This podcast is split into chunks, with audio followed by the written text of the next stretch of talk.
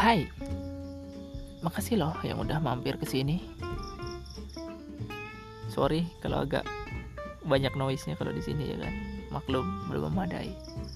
Di sini lu akan mendengarkan gua gua bercerita entah apa pun itu keresahan-keresahan yang gua alamin. Ketika gua pengen bercerita ya gua tuangkan di sini. Karena kayaknya nyamannya di situ. Oke.